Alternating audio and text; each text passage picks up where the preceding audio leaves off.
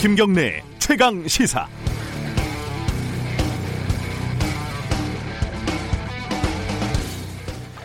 말을 할 줄 모르는 갓난 아이를 보면요. 어, 의사소통 수단이 없으니까 뭔가를 원하면 그냥 웁니다. 나 배고프니까, 나 뭐 쌌으니까 관심을 가져달라는 거죠. 어, 홍준표 의원이라는 분이 박원순 시장 논란과 관련해서 쓴 페이스북 글을 보면요. 이런 구절이 있습니다. 피해자가 한 명만이 아니라는 소문도 무성하고 채용사 역할을 한 사람도 있었다는 말이 떠돌고 있다. 큰 사건은 터졌고 뭔가 숟가락을 얹어서 대중의 관심을 끌고 싶고 지금 한 자리 맡은 것도 없어서 말빨도 잘 안 먹히고 통합당에 들어가기도 어렵고 지지율은 바닥에서 고만고만하고 그래서 악을 쓰는 거라고 밖에는 안 보입니다. 말을 할 줄 모르는 갓난애와 다를 게 없습니다.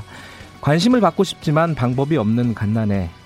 하는 짓은 갓난애인데 하는 말은 잔인하고 비열한 데다가 수준은 천박하기 이를 데 없습니다. 근거도 없고 개념도 없고 품위도 없습니다.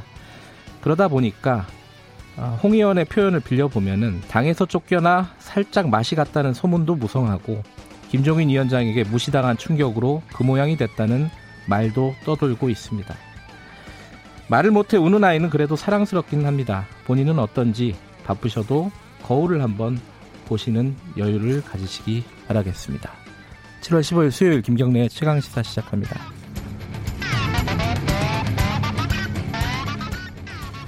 네, 김경래 최강 시사는 유튜브 라이브 열려 있습니다. 실시간 방송 보실 수 있고요. 문자 참여 기다립니다. 짧은 문자는 50원, 긴 문자는 100원 들어갑니다. 샵 9730으로 보내주시면 되고요. 스마트폰 콩 이용하시면 무료로 참여하실 수 있습니다. 오늘 1부에서는요. 오늘이 사실 7월 15일 공수처 어, 출범을 하려고 했던 날이죠.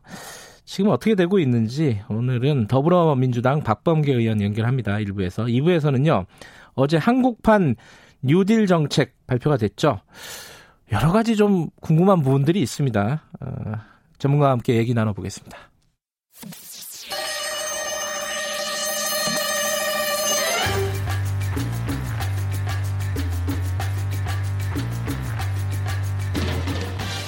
네, 어, 잠시 중단했던 퀴즈 들어갑니다. 정답 맞추신 분에게 추첨 통해서 시원한 아메리카노 쏘겠습니다. 오늘 문제 나갑니다. 코로나19 위기 극복과 아, 코로나 이후 경제를 위해서 국가 발전 전략이 담긴 프로젝트가 발표가 됐습니다. 대한민국의 제, 대전환 선언이자 새로운 100년을 위한 설계라고 문재인 대통령은 강조하고 있습니다. 이 프로젝트의 이름은 무엇일까요? 1번 한국판 핫딜, 2번 한국판 뉴딜, 3번 한국판 뉴턴. 자, 정답 아시는 분은 짧은 문자 50원, 긴 문자 100원 들어갑니다. 샵 9730으로 보내주시기 바라겠습니다. 시원한 아메리카노 커피 쿠폰 추첨을 통해 보내드리겠습니다.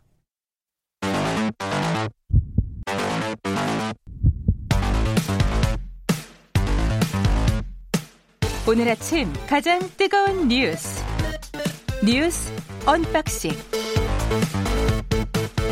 네, 뉴스 언박싱 들어갑니다. 고발 뉴스 민동기 기자 나와 있습니다. 안녕하세요. 안녕하십니까. 김민아 시사평론가 나와 계십니다. 안녕하세요. 안녕하세요. 한국판 뉴턴은 필요합니다. 이공개가 잘 돼야 됩니다. 앞으로. 네. 아 이게 문제를 읽을 때마다 이게 약간 웃음을 참느라고 네. 네 어렵습니다.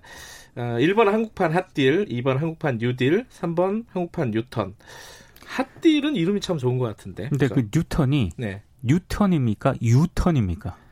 아, 뉴, 뉴. 그 사람 이름 같은데. 아, 사과, 사과랑 유명하신 네네. 뉴턴 같아요. 뭐, 답도 아닌데, 뭐, 뉴턴이든 뉴턴이든 그 무슨 상관 있겠어요. 자, 그, 오늘은 무슨 얘기부터 할까요? 음, 이게 사실은 계속 그 이어지는 보도가 나오고 있습니다. 그, 박원순 전 시장 사망 관련해가지고, 음, 지금 가장 크게 논란이 되고 있는 부분은 어, 서울시에 언제 통보가 왔느냐, 혹은 서울시가 언제 알게 됐느냐 이 부분 아니겠습니까? 여기에 새로운 얘기들이 어제 좀 많이 나왔어요.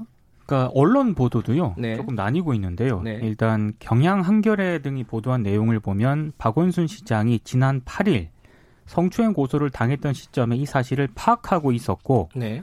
간부들과 대책 회의를 가졌던 것으로 알려졌다 이렇게 보도를 하고 있습니다. 네. 여권 관계자가 등장을 하는데요. 어, 언론사 몇 군데 피해 여성이 제보를 했다고 하고 그 음. 과정에서 여성 단체 관계자들도 미리 알고 있었을 가능성이 크고 서울시의 누군가가 박원순 시장에게 보고를 했을 것이다 이렇게 얘기를 하고 있습니다. 음, 그러니까 지금 고소를 하기 전에 어, 이미 알고 있는 사람들이 꽤 있었다 이런 뜻이죠 지금? 그렇게 지금 예 경향 한겨레 등은 네. 보도를 하고 있는 거죠. 그게 하나 관례가 있는데 거기서 지금 그 서울시의 젠더 특보 네. 임순영 네. 젠더 특보가 등장을 하죠. 이분은 어떻게 어떻게 등장을 하는 거죠? 이제 뭐 한겨레, JTBC 등 보도에 따르면 임순영 서울시 젠더 특보가 고소 당일인 지난 8일 네. 박원순 시장에게 성폭력 혐의와 관련된 피소를 보고를 한 사람이다. 뭐 이런 내용인 음. 건데요. 그래서 이분은 이제 어 이날 이제 그 어, 오후 9시께 이제 좀 서울시장 공간에 들어가서 박원 시장하고 어떤 나름의 이제 대책회 이런 것들을 하는 과정에 이제 들어갔다 뭐 이런 음. 얘기로 보도가 된 건데요. 어, 임, 어, 임 특보의 경우에는 1990년대부터 한국 성폭력 3당소 등에서 근무를 했고 이후에 이제 희망 제작소 등에서 일하면서 박원 시장과 가까운 사이였다고 합니다. 음. 그 지난해 1월에 젠더 특보로 임명되기 전에는 여성단체 출신인 남인순 의원 보좌관으로 일했다고 하는데 네. 일단 이 임 특보는 어, 이게 고소 사실이나 여부를 뭐 알고 있지는 못했다라면서 이렇게 보도를 했다라는 사실들은 부인을 하고 있고요. 다만 네. 외부에서 어, 불미스러운 일이 있다. 박원순 시장에게 무슨 일이 있는 거 아니냐 이런 얘기를 듣고 박원순 시장에게 뭐 지피는 것이 없느냐 이렇게 물어봤던 것이고 이후에는 이제 회의에 들어가서 어떤 뭐 어, 돌아가는 얘기를 듣긴 했지만 뭐 고소인과 관련된 구체적인 논의를 한 것은 아니다 이렇게 이제 설명을 했습니다. 뭔가 조금 어, 말을 좀 아끼는 듯한 느낌은 있는데 그죠? 어찌 됐든 어, 임특보가 적어도 뭔가 불미스러운 일이 있는 거 아니냐라고 사전에 박원순 시장에게 물어봤다는 것까지는 서로 본인 인정을 한 부분이네요. 그리고 그 얘기를 이제 외부에서 들었다 이렇게 얘기를 음. 했는데 오늘 이분이 조선일보하고 인터뷰를 했는데 네. 그 조선일보 인터뷰를 보면은 그 외부가 어디냐 이렇게 물어보거든요 기자가. 아하. 근데 그 외부에 대해서는 서울시가 앞으로 이런 그간의 과정이나 이런 것들을 정리해서 아마 네. 발표를 할 것이고 지금은 네. 뭐 그것에 대해서는 얘기하지 않겠다라고 얘기를 했습니다. 그러니까 조선화 수사 과정에서 그 얘기는 하겠다라고 얘기를 했. 했습니다. 음. 근데 지금 사실은 그 고소인 측에서 기자회견을 할 때 문제 제기를 했던 부분은 고소를 한 직후에 어, 서울시 쪽으로 박원순 시장 측으로 통보가 갔다. 근데 그게 누가 갔느냐? 이건 정 뭐 보안 사항을 유출한 거 아니냐? 그렇죠. 이런 문제 제기가 있었잖아요. 네. 그거하고는 약간 별개의 문제예요. 그죠? 이거는 별개의 문제인 그죠? 거죠. 네. 응, 그게 양립 가능한 거잖아요. 그렇습니다. 사전에 알고 있었을 수도 있고 어, 고소 이후에 어, 그 통보가 갔을 수도 있고 네, 뭐 그건 양쪽 다 가능한 일이라서. 네. 예.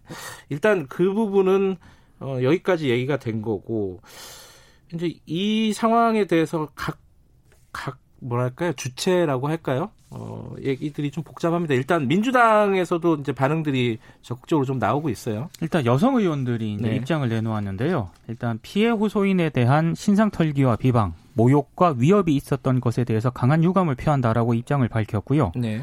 아, 서울시 차원의 진상 조사가 이루어져야 한다 이런 입장문을 발표를 했습니다. 네.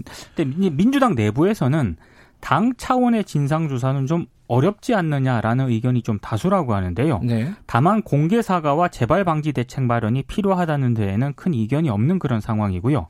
이해찬 대표도 조만간 당의 공식 입장을 직접 밝힐 것으로 보인다라는 언론 보도도 있습니다. 오늘쯤 밝힌다는 얘기들이 많이 그렇습니다. 나오더라고요. 예, 예. 어, 오늘 회의를 거쳐가지고 그리고 뭐 대책이라든가 예. 이런 거는 늦어도 다음 주 초까지는 나올 예정이라고 지금 밝히고 있습니다. 민주당 여성 의원들의 어, 진상조사 요구는 좀 늦지 않았느냐 타이밍이 어, 뭐 그런 얘기들도 좀 있고요. 그 여성가족부도 이제 어제 비로소 이제 네. 입장을 내놓았는데요. 역시 마찬가지로 조금 늦게 입장을 내놓은 것 아니냐 네. 이런 비판이 나왔습니다. 그 서울, 더불, 음, 예, 예. 더불어민주당이 좀 이익권과 관련해서는 네. 박원순 시장에 대한 어떤 뭐 추모와 애도 이런 것들에 좀 어, 힘을 싣느라 이후 어떤 상황을 좀 어, 대책을 세워가는 과정에서는 상당히 지금 어 제대로 하지 못하고 있는 모습이 드러나고 있는 게 사실인데 네. 지금 그래서 좀 분위기 여론 이런 것들이 상당히 안 좋아지고 있다 이런 것을 감지를 하고 있는 것 같습니다. 그래서 음.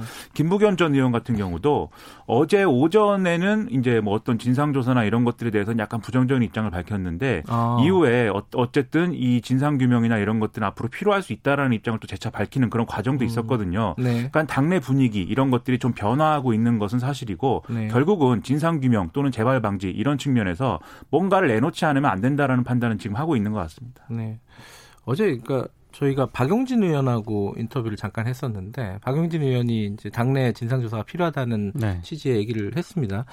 그게 이제 인용이 되게 많이 됐어요. 근데 그걸 보면서 그런 생각이 들더라고요. 아, 당내에서 얘기한 사람이 없었구나. 음. 박용진 의원 얘기가 인용이 이렇게 적극적으로 많이 되는 걸 보니까 거꾸로 그런 생각도 좀 들더라고요. 서울시는 이거 진상조사 관련해서는 어떤 입장 갖고 있죠, 지금? 일단 진상조사에 착수하겠다는 입장은 밝혔습니다. 네. 어제 서정엽 시장 권한대행 주제로 이제 대책회의를 가졌다라고 하는데요. 네. 조만간 박 전 시장의 성추행 의혹과 관련된 입장을 발표하겠다 이렇게 밝혔는데 일각에서는 서울시가 진상조사 주체가 되는 되는 게 좀 부적절하다. 이런 지적도 나오고 있습니다. 왜냐하면 그 성추행 의혹을 은폐했다는 논란이 좀 제기가 음, 됐기 때문에 네. 외부 전문가를 불러가지고 중립성을 보장받도록 그런 조처가 필요하다 그런 주장도 나오고 있는데요. 네.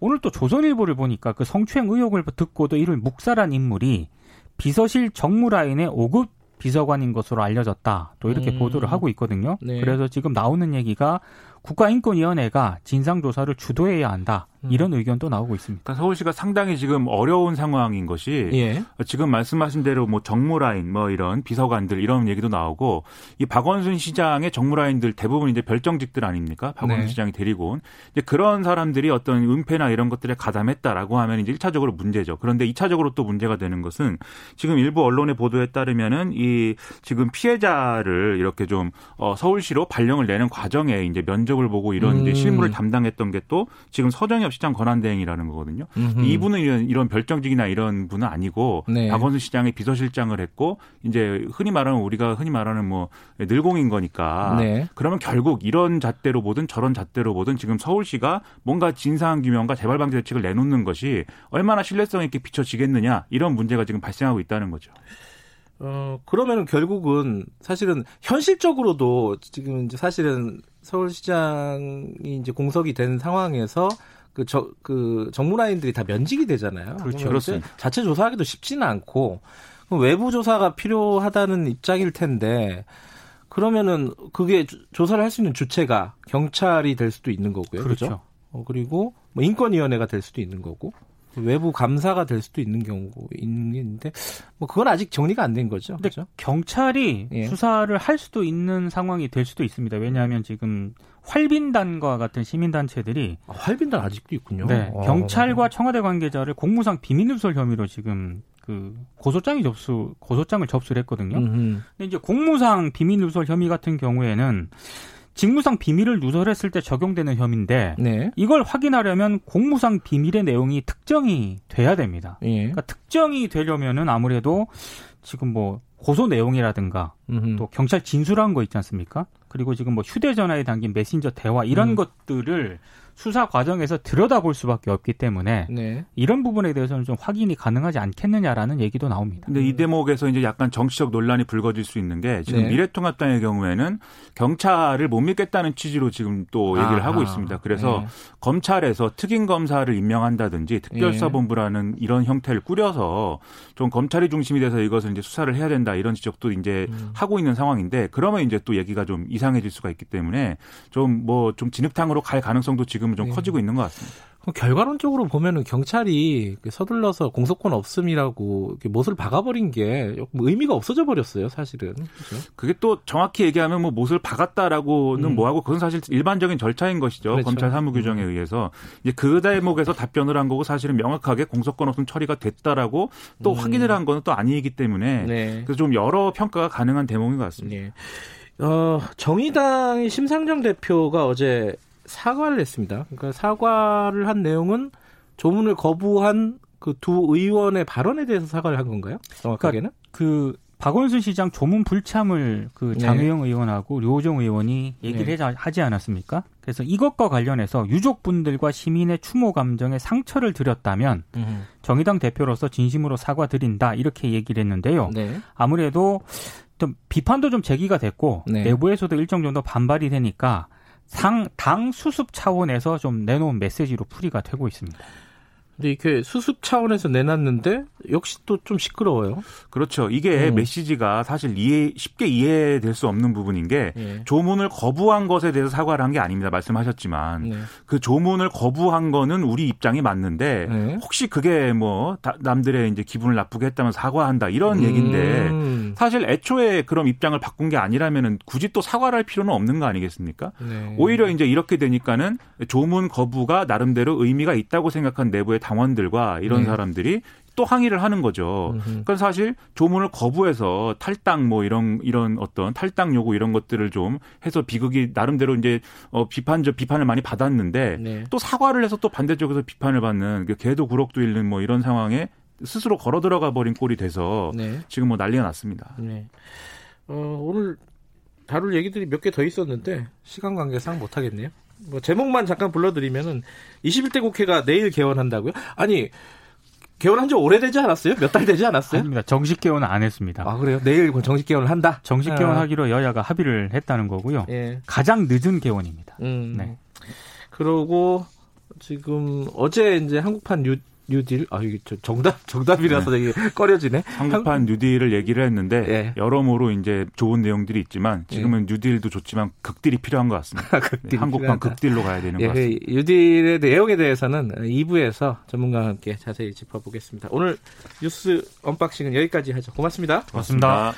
민동기 기자 그리고 김민아 시사평론가였습니다. 지금 시각은 7시 36분입니다.